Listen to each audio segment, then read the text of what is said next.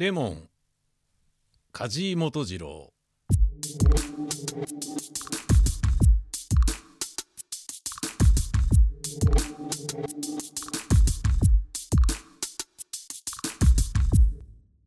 得体の知れない不吉な塊が私の心を始終押さえつけていた。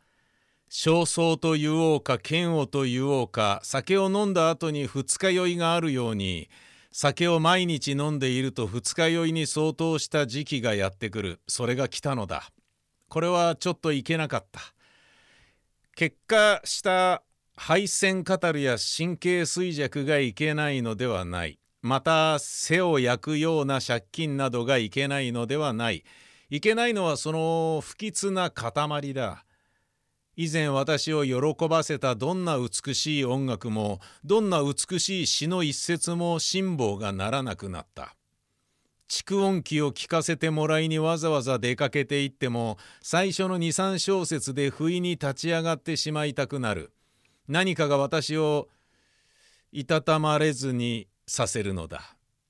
それで始終私は町から町を不老し続けていた。なぜだかその頃私はみすぼらしくて美しいものに強く引きつけられたのを覚えている。風景にしても壊れかかった町だとかその町にしてもよそよそしい表通りよりもどこか親しみのある汚い洗濯物が干してあったりガラクタが転がしてあったりむさ苦しい部屋が覗いていたりする裏通りが好きであった。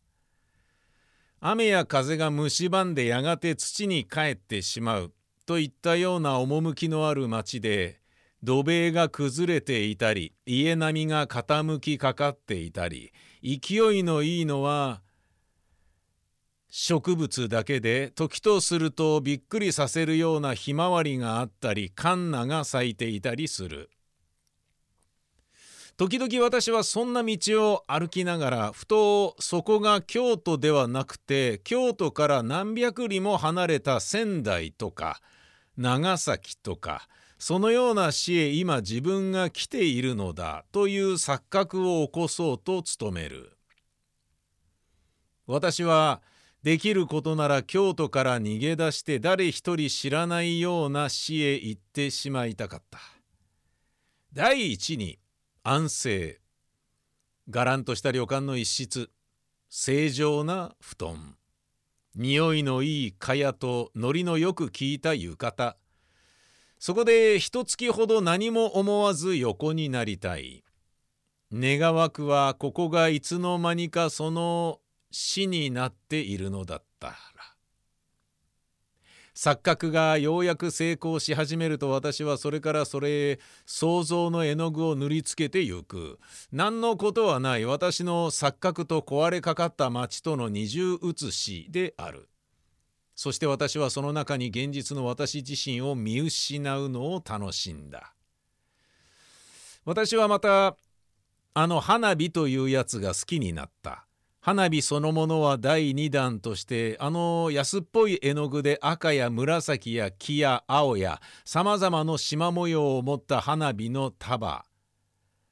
中山寺の星下り花合戦枯れすすき。それからネズミ花火というのは一つずつ輪になっていて箱に詰めてある。そんなものが変に私の心をそそった。それからまたビードロという色ガラスで鯛や花を打ち出してあるおはじきが好きになったし南京玉が好きになった。またそれを舐めてみるのが私にとって何とも言えない享楽だったのだ。あのビードロの味ほどかすかな涼しい味があるものか私は幼い時よくそれを口に入れては父母に叱られたものだがその幼い時の甘い記憶が大きくなって落ちぶれた私によみがえってくるせいだろうか全くあの味にはかすかな爽やかななんとなく死火といったような味覚が漂ってくる。察しはつくだろうが私にはまるで金がなかったとはいえそんなものを見て少しでも心の動きかけた時の私自身を慰めるためには贅沢ということが必要であった。2銭や3銭のものといって贅沢なもの美しいものといって無気力な私の触覚にむしろこびてくるものそういったものが自然私を慰めるのだ生活がまだ蝕まれていなかった以前私の好きであったところは例えば丸善であった。赤や木のオードコロンやオードキニン。洒落た切子細工や天下なロココ趣味の浮き模様を持った琥珀色や翡翠色の香水瓶。キセル小刀石鹸タバコ。私はそんなものを見るのに小一時間も費やすことがあった。そして結局一等いい鉛筆を一本買うくらいの贅沢をするのだった。しかしここももうその頃の私にとっては重苦しい場所に過ぎなかった。書籍学生勘定代。これらは皆借金取りの亡霊のように私には見えるのだった。ある朝その頃私は甲の友達からオツの友達へというふうに友達の下宿を転々として暮らしていたのだが友達が学校へ出てしまった後の空虚な空気の中にぽつねんと一人取り残された。私はまたそこからさまよい出なければならなかった。何かが私を追い立てる。そして町から町へ先に言ったような裏通りを歩いたり駄菓子屋の前で立ち止まったり乾物屋の干しエビや棒だらや湯葉を眺めたりとうとう私は二条の方へ寺町を下がりそこの果物屋で足を止めた。ここでちょっとその果物屋を紹介したいのだがその果物屋は私の知っていた範囲で最も好きな店であった。そこは決して立派な店ではなかったのだが果物や固有の美しさが最も露骨に感じられた。果物はかなり勾配の急な台の上に並べてあってその台というのも古びた黒い漆塗りの板だったように思える。何か華やかな美しい音楽のアレグロの流れが見る人を石に化したというゴルゴンの鬼面的なものを差し付けられてあんな色彩やあんなボリュームに凝り固まったというふうに果物は並んでいる。青物もやはり奥へ行けば行くほどうず高く積まれている。実際あそこの人参葉の美しさなどは素晴らしかった。それから水につけてある豆だとかくわいだとか。またそこの家の美しいのは夜だった。寺町通りは一帯ににぎやかな通りでといって漢字は東京や大阪よりはずっと住んでいるが飾り窓の光がおびただしく街路へ流れ出ているそれがどうしたわけかその店頭の周囲だけが妙に暗いのだもともと片方は暗い二条通りに接している街角になっているので暗いのは当然であったがその隣の家が寺町通りにある家にもかかわらず暗かったのがはっきりしない。しかしその家が暗くなかったらあんなにも私を誘惑するには至らなかったと思う。もう一つはその家の打ち出したひさしなのだがそのひさしが目深にかぶった帽子のひさしのようにこれは形容というよりもおやあそこの店は帽子のひさしをやけに下げているぞと思わせるほどなのでひさしの上はこれも真っ暗なのだ。そう周囲が真っ暗なため店頭につけられたいくつもの伝統が周囲のように浴びせかける絢爛は周囲の何者にも奪われることなく欲しいままにも美しい眺めが照らし出されているのだ。裸の電球が細長い螺旋棒をキリキリ目の中へ差し込んでくる往来に立ってまた近所にある鍵屋の2階のガラス窓を透かして眺めたこの果物屋の眺めほどその時々の私を強がらせたものは寺町の中でも稀だった。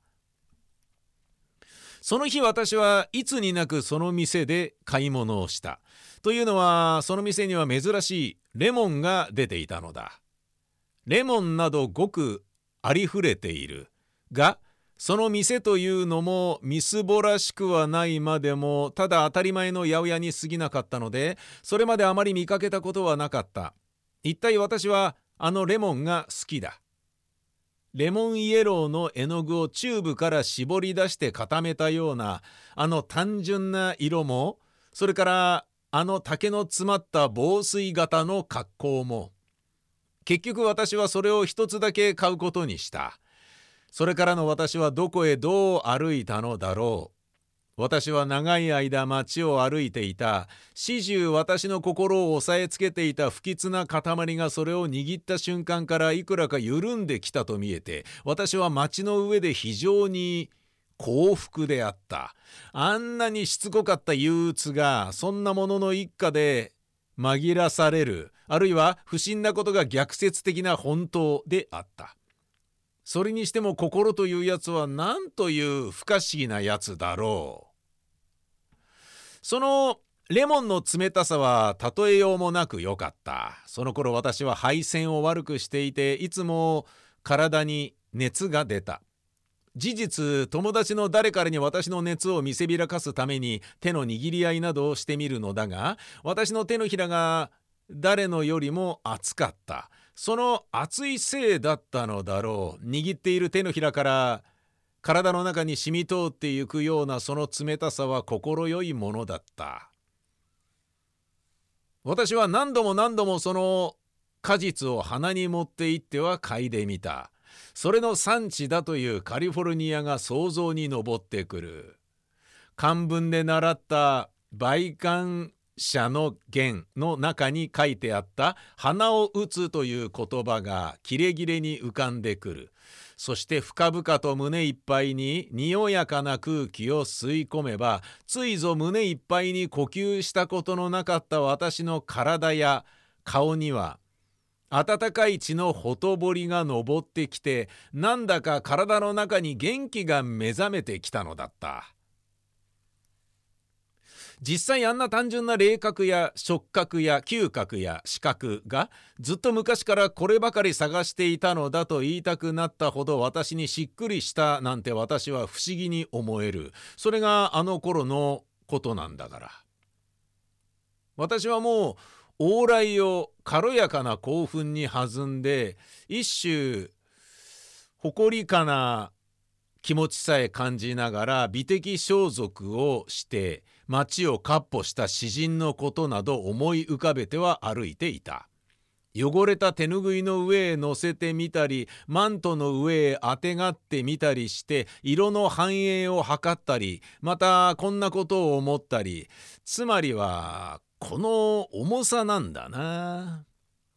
その重さこそ常々尋ねあぐんでいたもので疑いもなくこの重さは全ての良いもの全ての美しいものを重量に換算してきた重さであるとか思い上がった開逆心からそんな馬鹿げたことを考えてみたり何がさて私は幸福だったのだどこをどう歩いたのだろう私が最後に立ったのは丸善の前だった。平常あんなに避けていた丸善がその時の私にはやすやすと入れるように思えた。今日は一つ入ってみてやろう。そして私はずかずか入っていった。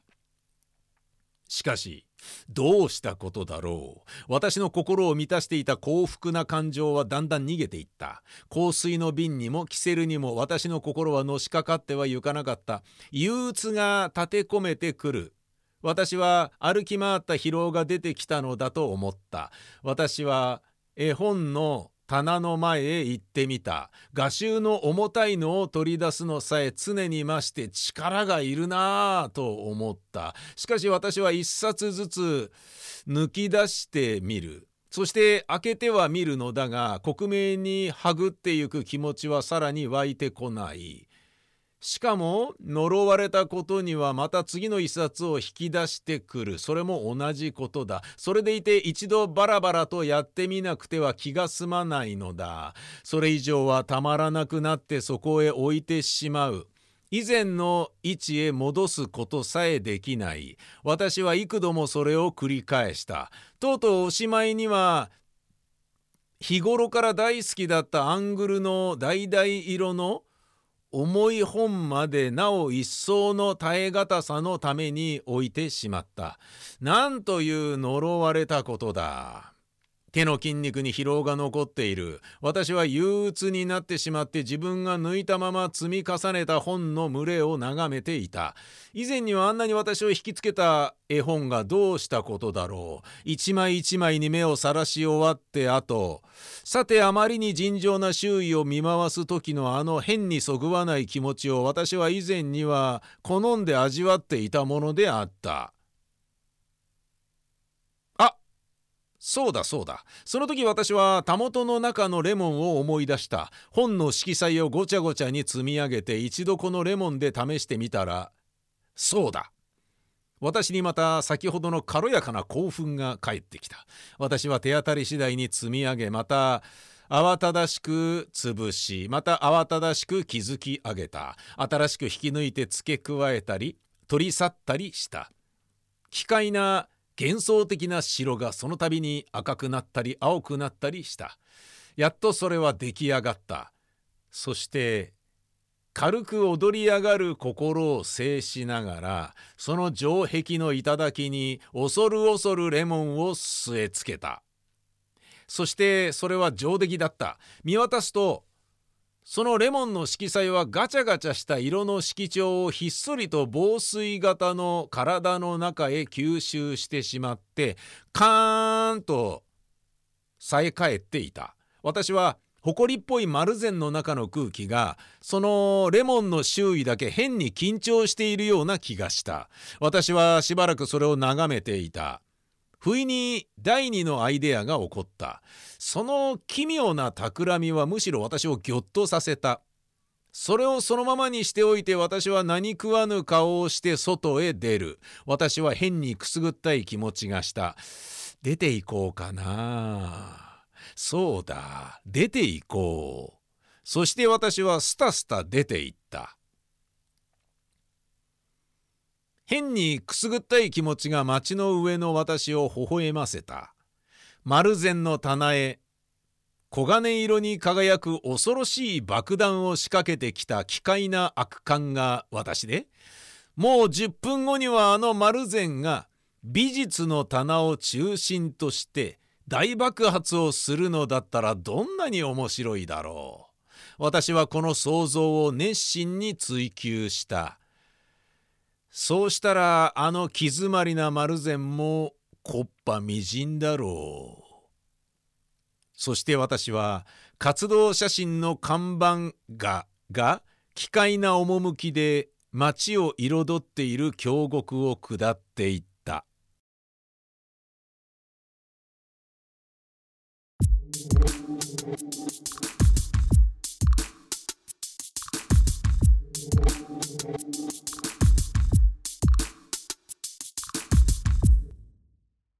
定本